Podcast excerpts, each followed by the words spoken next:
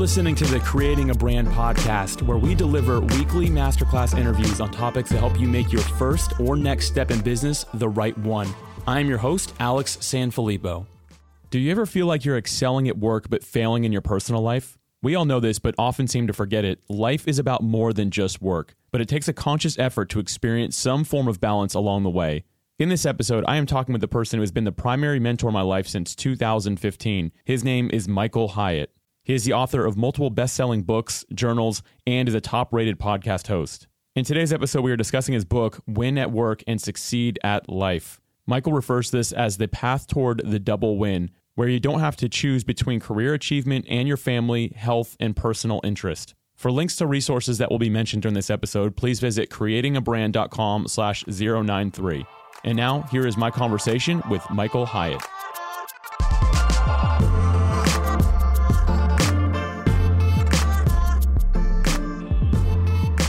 Michael, welcome to the Creating a Brand podcast.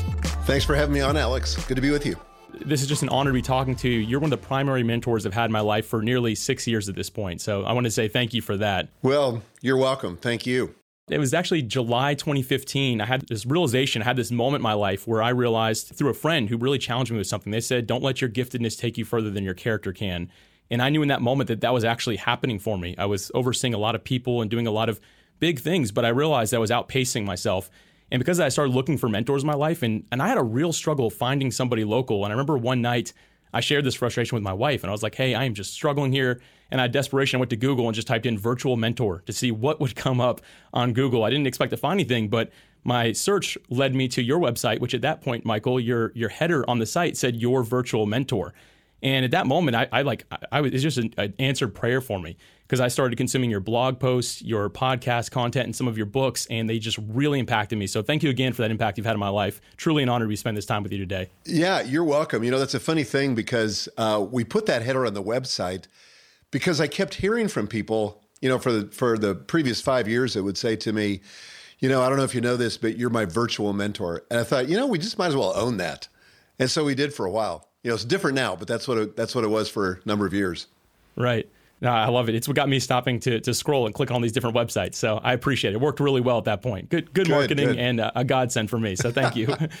so today we're going to cover five principles of the double win, which is from your book, Win at Work, Succeed at Life. And you've also referenced to these five principles to be something that frees you from the cult of overwork. So before we dive straight into the five principles, I want to quickly have you share what the double win means and also what the cult of overwork is. So to start off, can you talk about that double win? What does that mean?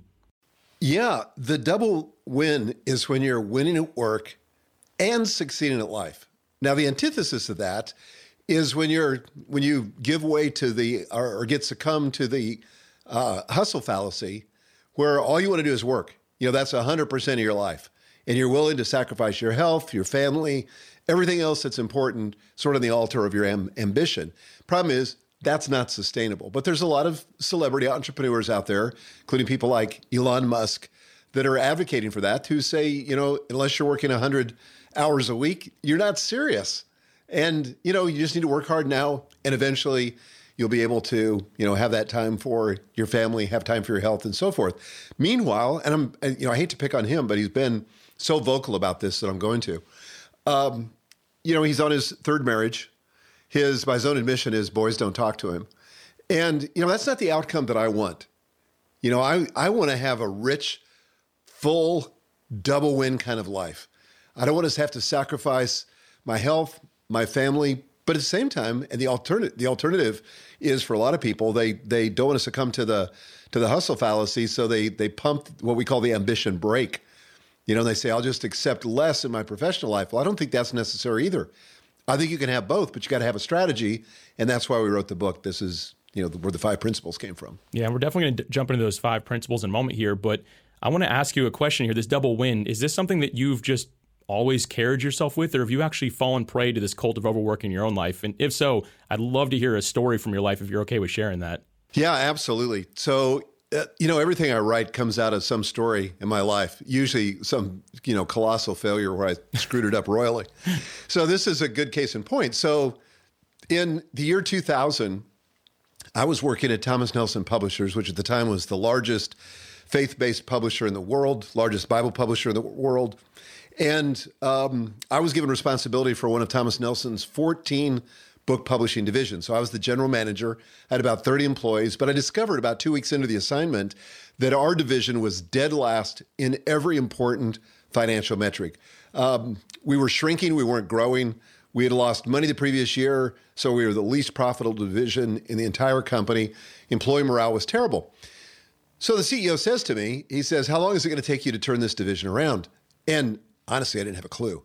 But I just said, I think probably three years. And I was kind of just guessing. And so he said, Well, that's, you know, that's kind of what I was thinking, so have at it. So I rolled up my sleeves, went back with a vision, you know, for the team, and I said, guys, I think we can really turn this around. And my vision is that we would become the most profitable, fastest growing, you know, best division in the company. So everybody got super jazzed about it. We rolled up our sleeves and we were working 70, 80 hours a week, sacrificing evenings, weekends, vacations, traveling constantly on a plane, eating junk food, all that kind of stuff. But it worked. So in 18 months, so a year and a half, not three years, but in a year and a half, we went from number 14 to number one. We were the fastest growing division in the company, most profitable division in the company.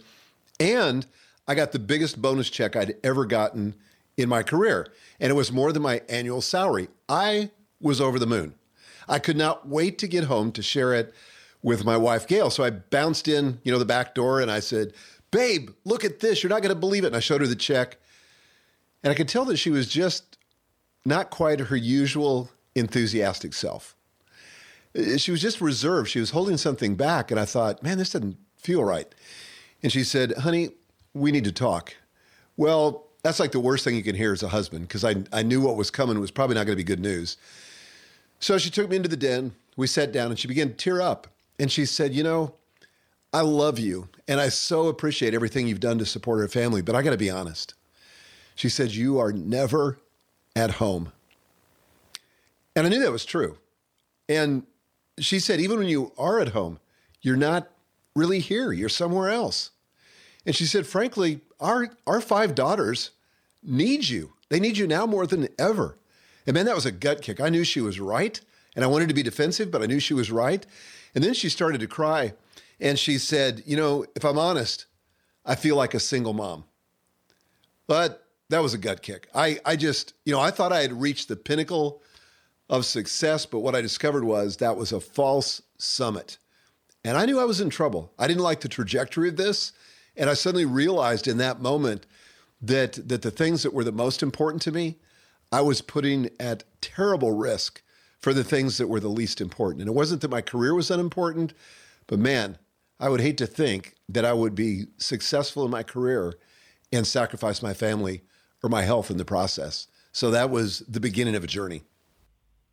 Wow, you know, this is this is actually first off, thank you for sharing that story. I mean, obviously that's that takes you back to probably a pretty tough day very or the tough. start of a really tough year, even right. I mean that you had to change a lot of things to, to turn that around. I'm sure it, it's actually really convicting for me personally, and uh, the creating a brand audience knows I do this a lot. I put myself into this and share transparently, uh, but I imagine a very similar conversation with my wife down the road if I don't make changes. And I came out of the corporate world where for a while I hustled way too much, but then when I got into my own my own thing, right, my side hustle, if you will, became my main gig.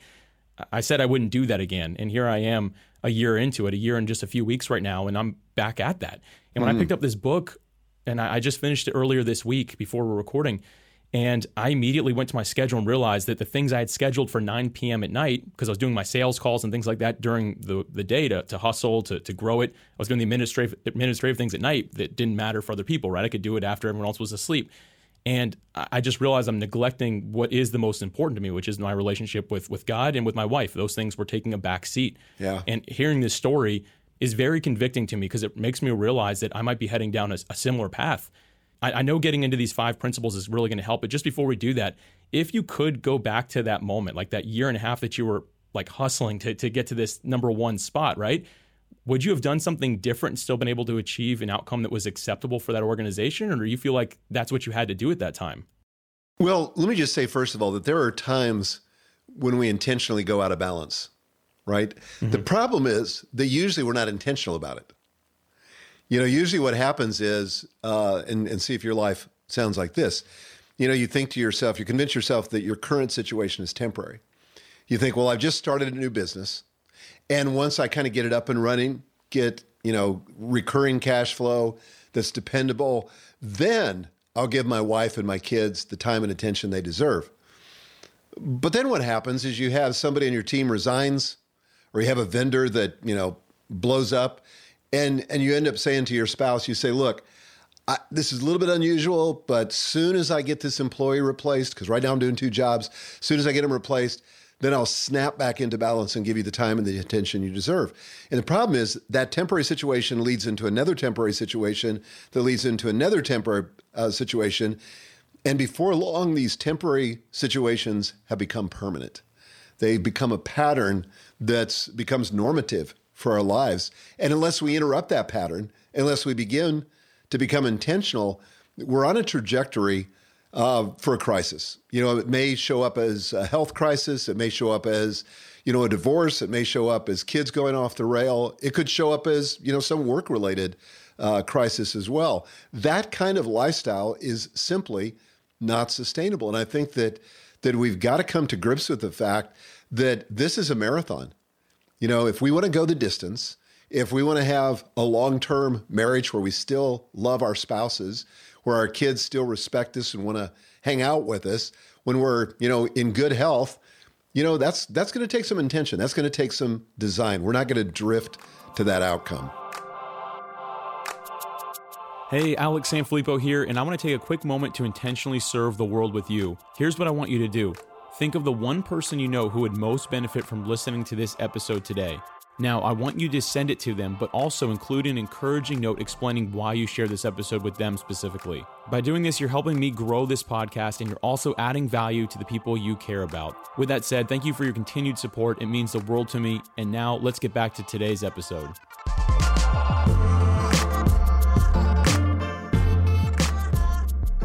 I want to transition now into the five principles of this double win, which are five principles to free yourself from this cult of overwork. To give a quick overview of these, and then we'll dive into them. Principle number one is work is only one of many ways to orient your life. Principle number two is constraints fasten productivity, creativity, and freedom. Principle number three work life balance is truly possible. Principle number four there's an incredible power in non achievement. And principle number five rest is the foundation of meaningful, productive work. So, Michael, are you okay if we dive into each of these briefly? Yes, absolutely. Cool. All right, let's go ahead and just start with number one there, which again is work is only one of many ways to orient your life. Can you talk about that a little bit?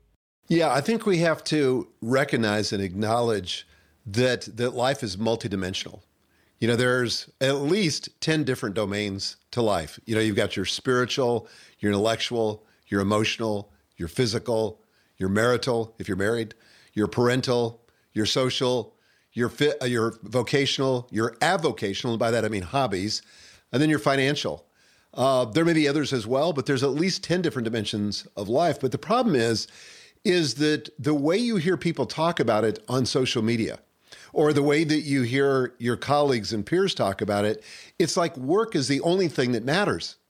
Because you know people may make some chit chat when you haven't seen them for a while, but but inevitably the conversation gets around to how's it going to work you know, how's how's your career going? And it's because that's the place where we get so much satisfaction, so much sense of purpose. And I think part of the challenge is that we get a sense of progress there. And all the research that I've done on, on what it takes to create happiness, we have to experience, you know, ongoing progress toward a significant goal to experience happiness. And at work, we can measure stuff. We can see whether or not we're making progress. We get a lot of uh, pats on the backs, a lot of attaboys, a lot of reinforcement, a lot of rewards, financial and otherwise. And we don't get that so much, you know, when we're working on our health or when we're working on family life. These are long term projects with oftentimes little feedback, little positive feedback. And so it's natural for us to want to drift to work. But here's the problem not only is life multidimensional, all these dimensions are interconnected. So you can't just, you know, treat them as silos because the one affects the others. So, for example, if, if I have a health crisis, then that's going to back up into my work. It's probably going to back up into my marriage. On the other hand, if I'm experiencing stress at work, that could have a consequence on my health, or it could have a consequence on my relationships. Or if I get a, have a kid that's gone off the rails, then I'm going to be distracted at work. I'm going to be thinking about the kid and what I'm going to do to get them back on track. So these are interrelated. They work best when they're all in relative balance. And I don't mean perfect balance, but relative balance to one another. So that's that's the first principle is to to realize and be self-aware enough to know that if I'm not giving attention to all these different dimensions at some level, then I'm I'm probably going to flame out at some point. And how do you keep track of these different dimensions that you mentioned? Because it, it, can that's a lot to remember, right? If there are 10 or more for some people, or maybe a few less even, that's still a lot to be able to remember. And work is the one that again, you're getting the the accolades for and people are talking to you about. So how do you remember these other things? What, what's helped you do that? Well, a couple things. One is we've actually developed an assessment that's enormously helpful uh, called the Life Score Assessment. And it basically enables you to self assess on these 10 domains. And people could find that at bestyearever.me forward slash life score. It's part of our Best Year Ever program, but it's a free assessment, bestyearever.me forward slash life score. And you can take that assessment, it'll literally give you a life score, and you'll see which domains you're weak in, which ones you're strong in, which are the ones that need attention if you're going to you know, have a full orbed life. Another thing I would say too is to set the intention and kind of set a vision for each one of those domains. And I wrote about that in my book with Daniel Harkavy called Living Forward. It's about how to develop a life plan. And uh, there we just basically walk through people through a process of articulating a vision for each of those different domains. And, and the, the basic question is, what do you see in 25 years? What do you want your marriage to be in 25 years? What do you want your health to be like in 25 years? And so, you know, all those questions are are important. But to follow Dr. Stephen Covey, you know, he says begin with the end in mind, and that's kind of what we do with the life planning exercise. Love that. I'm going to link to that resource in the show notes as well. So thank you for that. Moving on to principle number two. This one, I had to read it a couple times to make sure I got it correctly. Constraints foster productivity, creativity, and freedom. What do you mean by constraints uh, foster these things? Can you explain that a little bit more? Yeah, you know, another word for constraints, a synonym would be boundaries. And I think that sometimes we think that if we throw constraints off, if we throw our boundaries off, then we'll truly be free, that constraints are the enemy of freedom. But I would say just the opposite. And let me give you a story. Um, back when I had that fateful encounter with, with Gail in the den, where, where she told me, you know, that she felt like a single mom, I realized I needed help. So one of the first things I did, which I really recommend, is I hired an executive coach. I needed resources outside of myself. And you know, I think that that coaching is the best way to go further faster. So I hired this executive coach. It was Daniel Harkavy with whom I wrote Living Forward. But at the time we were just getting to know each other. And he said, as he listened to my story and he's and I did a couple of assessments for him and we talked, and he said, you know, it seems to me like your work doesn't have any boundaries. There's no constraints. And he said, Tell me if this sounds right. And I said, Okay. He said, uh, My guess is that in the afternoon, when it dawns on you that you're not going to finish your task list by the end of the day, you think to yourself, hey, no problem. I'll go home, I'll eat a quick dinner with the family, then I'll prop open my laptop and I'll finish up on work. Or you get to the end of the week on Friday and you think, gosh, I'm not going to finish my work for this week. So, no problem. I'll do it on Saturday morning, I'll do it on Sunday evening. And he said, My guess is that even on your vacations, you're the kind of guy that gets up early before the family gets up and you work on that project that you haven't had time to pursue at work, or you're trying to catch up on email during your vacation. He said, Is that right? And I said, You're, you're spot on. I mean, you know, I'm dead to rights. You've, you've completely nailed me. And he said, Okay, so here's what I want you to do. He said, If we're going to make progress, you're going to have to impose constraints on your work because if your work has taken up all your time, then there's no time for every, anything else. And I said, Well, that totally makes sense. He said, What time are you willing to quit work at the end of the day?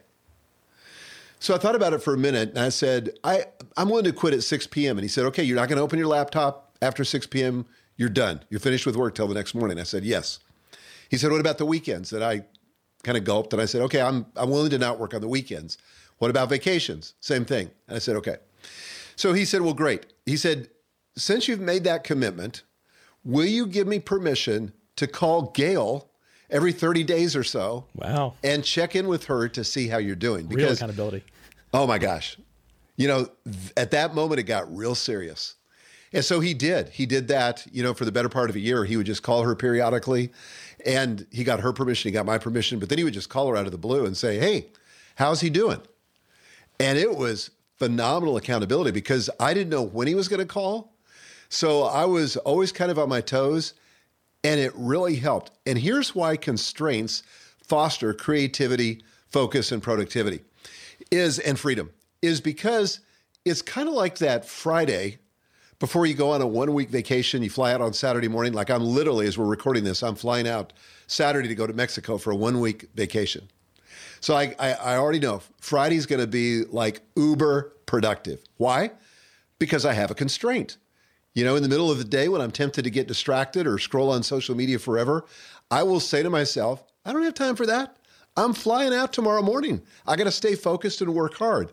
And that's exactly how constraints work. They force us to set priorities and then manage to those priorities.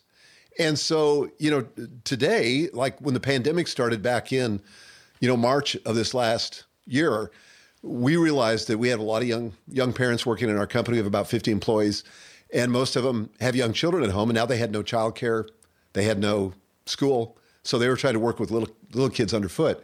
So we said, as an experiment, let's constrain the workday. Let's go from an eight-hour workday, and we'd been very, you know, very strict with that because we wanted people to experience that double win. But we said we're going to go to six-hour workday from nine to three as an experiment for two weeks, and we're going to see if we can maintain our same level of productivity. So after two weeks, the executive team got together and we said, "This is amazing. We we can't tell any difference. We we feel like we're being just as productive." So we went for another month, and then we went through the summer again, thirty-hour work week. We said how's it going? And then we got back together in September as an executive team and said, what do we think? And we said, we decided we're going to make this a permanent feature of Michael Hyatt and Company. This is, we work 30 hours a week, not 40 hours a week. But here was the kicker we didn't sacrifice anything in terms of productivity. We finished the year 101% ahead of last year in terms of profitability, 52% ahead of our budget. I mean, we blew it out. And I'm convinced that actually that constraint of working shorter hours counterintuitively contributed to that. It, it forced us to make better decisions.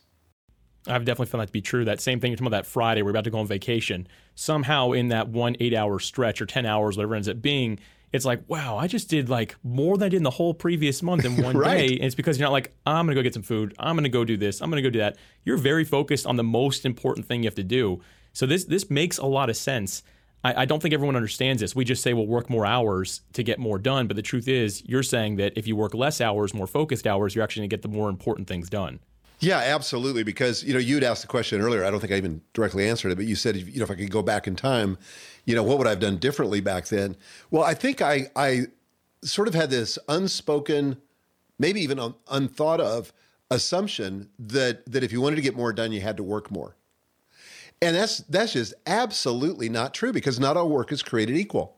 One of the things we teach people with our full focus planner, which is a physical planner system that we have for productivity, is we teach people to select their daily big three. And and the premise behind that was that the average person, based on our research, would end up with about 15 tasks that they need to get done every day. So people that use a task manager on average have 15 tasks they need to get done. The Pareto principle says that 20% of the effort drives 80% of the results. So 20% of those tasks really matter. The other ones, you know, you can get them done, but they don't really count in the same way as the 20%. 20% of 15 is three. So if you identify those daily big three every day and you do that day after day, week after week, you'll move the needle on your business. You will be able to win at work and succeed at life and get the most important things done. You won't get everything important or you won't get everything done but the important stuff will get done. I've definitely found that to be true since implementing this daily big three, going after that. When I get those three things done, I have a checklist of usually five to 10 of the things. And sometimes I don't get to them, but it doesn't matter. People are still like, wow, you're getting a lot done. It's because I focus on the most important things. It's really powerful. Like you said, not all work is created equal. I think that's a really, really powerful quote and thing to remember. Uh, moving on, though, to, to principle number three, and this is the most counterculture one here work life balance is truly possible. Yeah, you know, um, there's a lot of people that rail about, against this and suggest that it's a myth. And I think that's enormously not just detrimental, but destructive. I think that work life balance is absolutely possible, though it's not what people typically think it is. So, first of all, it doesn't mean giving equal time and attention to every dimension of your life. So, today, I'm working six hours. I have a six hour workday today, but I worked out for an hour in the gym this morning. That's how I typically start, you know, my day. It's part of my morning ritual. Um, work life balance does not mean that if I'm going to work six hours, that I've got to, to work out for six hours, or I have to spend six hours a day with my wife and six hours a day on my kids. No, it means giving the appropriate amount of time. So an hour a day is more than enough time for me to keep physically fit. I'm in the best shape of my life. I literally just got back from the doctor today, and I was in great shape. My weight, everything. That's great. But, Congratulations. That's so but cool. It, but thank you. But I don't have to do six hours a day to do that, right? And so, you know, I, I work 30 hours a week. I don't spend 30 hours a week with my wife, but I give her an appropriate level of attention. And so the other thing about work life balance is that it's a little bit like walking across a balance beam if you were a gymnast. I've never been a gymnast, but I've watched them on TV. And, you know, it's a constant effort. You're constantly balancing and rebalancing, constantly distributing and redistributing your weight. And that's how it has to be in work life balance. It's always attention to manage. As Andy Stanley says, it's not attention to resolve, it's attention to manage. And it, and it takes work. You know, and, and to be honest, you know, full disclosure, there's times I go out of balance. But the thing that's different is that now I know when I'm out, out of balance and I, I know that it's temporary and I get back into balance. So let's say that some of the people that are listening to this you know, they're in the middle of some big project. Maybe they're writing a book or they're launching a new product or they're doing something that's going to take extra time. Great. No problem with that at all. You know, but here's what I would suggest. First of all, be intentional. Have a conversation with your spouse. Say, look, here's the situation. I'm launching this new product. I'm going to be out of balance for the next few months, or I'm going to be, you know, whatever. But make sure that you build some accountability in and don't fall into the self deception that it's temporary once it becomes permanent. Don't let it become permanent. And and the normative thing has got to be that you got to be in balance. You can occasionally go out of balance, but the normative thing is you got to be in balance if you're going to be healthy. Yeah, this is this is a good point, and I think that for me, I even think about you use the gym as kind of a one of your examples there. For me, same thing. During summer, for some reason, I just have more energy. I mean, I live in Florida, right next to the beach, so like get a lot of sun and things like that. And for some reason, that energizes me. My workouts during summer can be a lot shorter than the ones in the winter. Yet they're still more powerful. For some reason, I just have that energy mm-hmm. boost. So I have to always, like you're saying, it's not a matter of finding one thing and sticking to it forever. It's figuring out what works in the different seasons of life that we're in and those changes always have to happen. So I'm glad that you mentioned that because I think a lot of us we have this idea of I've got the perfect schedule, I've got the perfect balance, and we just want to let it coast forever. But putting on autopilot is really dangerous because it needs to be revisited. Yes. It needs to be adjusted along the way. Yeah, absolutely. This is something to revisit periodically, and like that life score assessment, that's something that that I take and we encourage our, our clients to do once a quarter, just because things can creep up on you. But if you're monitoring the slippage you can keep things from going off the tracks too far. So, like for example, you know, I, I, there was a season right after the first of the year where we were working on a webinar project and it just wasn't coming together, and so I had to spend a couple of weekends, which I normally like. I normally don't work, think about work, read about work, talk about work on, on my time off, but I had to to forego that for a couple of weekends to get that webinar back on track. But that's where, you know, talking with my wife, Gail, beforehand and telling her exactly what was happening and saying to my team, look, don't let me slip into this pattern. You know, I've, I've done this before. And the truth is, I love work. And if I'm not careful, I can do it all the time and I can still fall back into it. So I, I think of workaholism almost like alcoholism, you know, as something that you can, can always, uh, you're always at risk of slipping back into. And so I, I feel the same thing about my work. This is a great transition into the fourth principle because I think it really speaks to the the point behind what you're sharing there, and it's that there's incredible power in non-achievement. I think what guys like you and I are addicted to. I know that both of us on our Strength Finders achievement is is really up there. I think what we're addicted to is this sense of achievement. It's not even necessarily the work; it's the fact that we're checking things off, whether they're important or not. And you say that there's incredible power in non-achievement. Definitely needs an explanation from somebody like me, who is I, I tend to be addicted to achievement. Yeah, well, me too. Like if you look at the strength finders, you know, my number one strength is achiever. Um, if you look at Enneagram, I'm a three. you know, which is the achiever. So yeah, so achievement. I, I've been known. I'm sure you've never done this, Alex, but you know, I've even written things down I've already done just so I could check them off, just the satisfaction. Oh, guilty, guilty. yeah, so that's that's how you know if you're an achiever. And I, I work almost exclusively with high achievers. But but the truth is, there's a lot of things in life that you just can't measure, or that that that are rewarding, not for the sake of achievement, but just that for the sake of doing them. You know, I think I think sometimes we we think of ourselves as human doings, not human beings. And and we some of the most important things in life are relationships that you just can't quantify. Uh, even hobbies, you know, things where you know that's not going to count. I'm not going to make any money with my hobby. You know, I I fish for a hobby and I play Native American flute and I golf. And I promise you, I'm not I'm not good enough at any of those to make a living or to even be in a tournament you know, but there's just incredible satisfaction in doing those things because it gives expression to parts of of my life and my world that otherwise I wouldn't get expression to. It gets my mind off work, which all by itself is restorative and restful and kind of puts me in a position where I can be relaxed.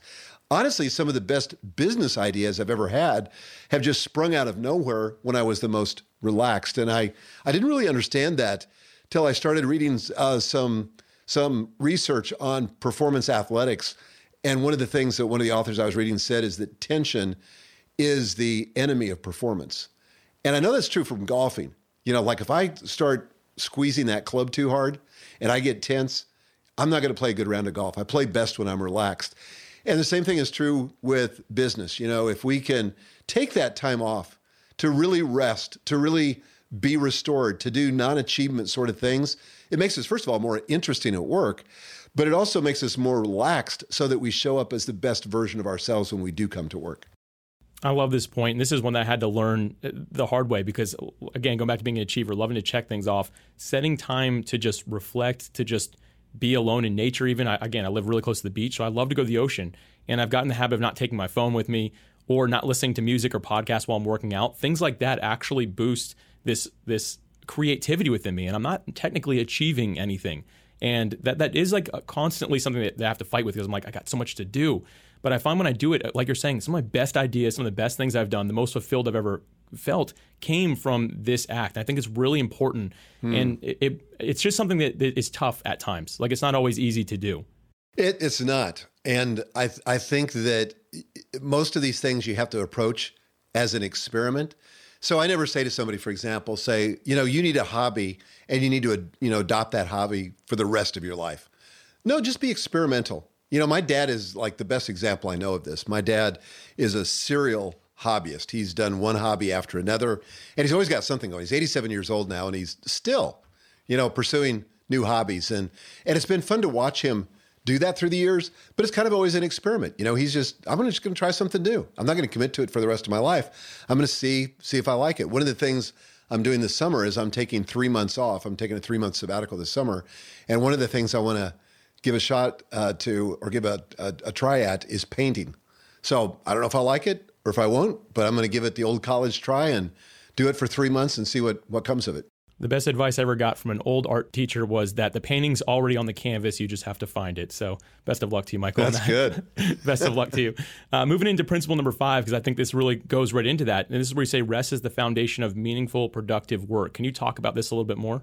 Yeah, I think for a lot of high achievers, for a lot of these celebrity entrepreneurs, they see sleep and rest as the enemy of productivity. And, and in fact, the enemy of success. When I was um, the CEO at Thomas Nelson Publishers, we published a book that advocating training yourself to get by on four hours sleep a night.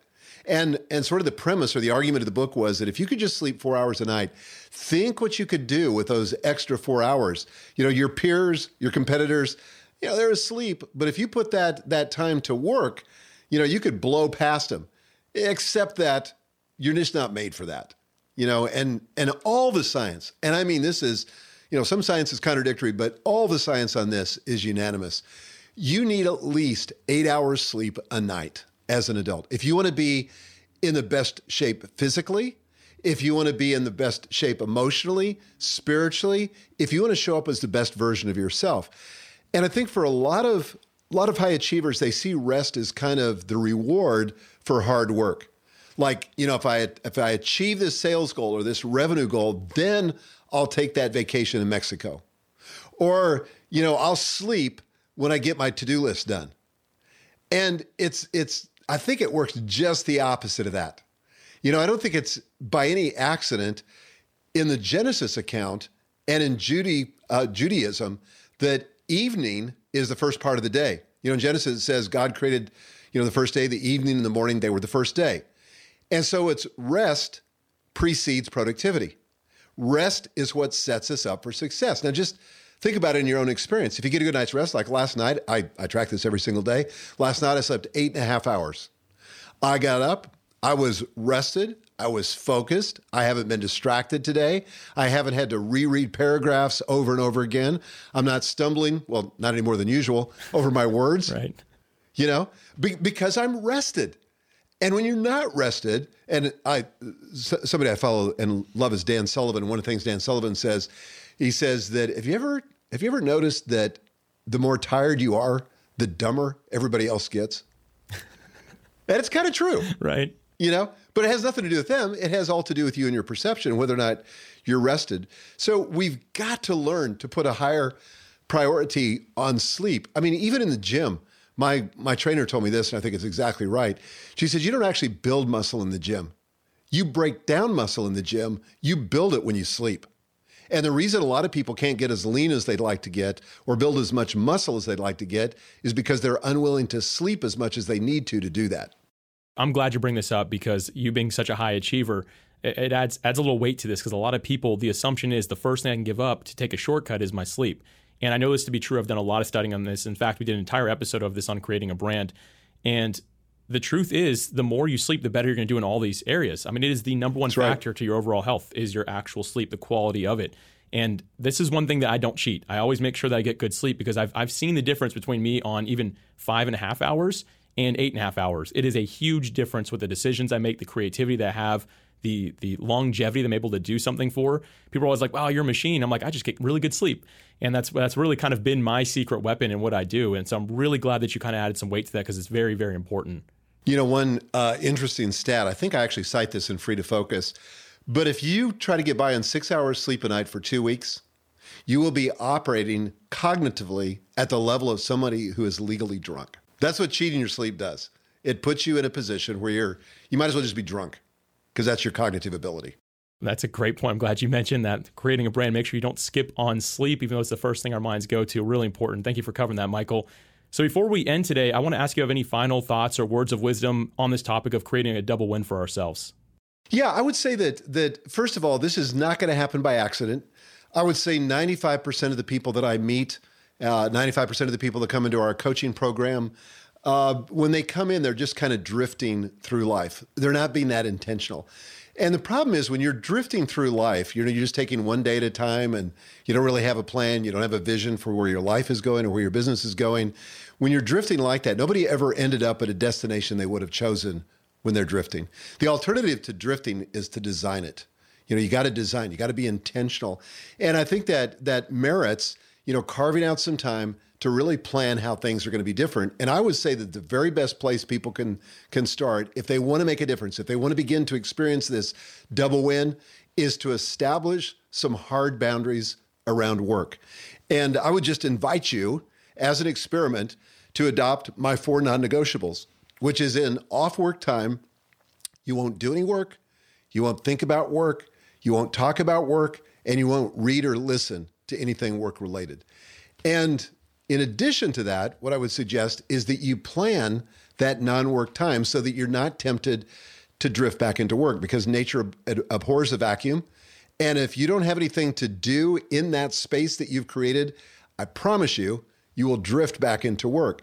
So get a hobby, schedule a date night, schedule time with your kids, you know, something that keeps you from drifting back into work. And then just as an experiment, see how much richer, how much more satisfying and fulfilled your life is. That's a super powerful challenge in this with Michael. Thank you so much for sharing with us today. It was an honor to get to talk to you and just sharing all that wisdom with us. Thanks again for being a guest. Thanks, Alex. I appreciate you having me on.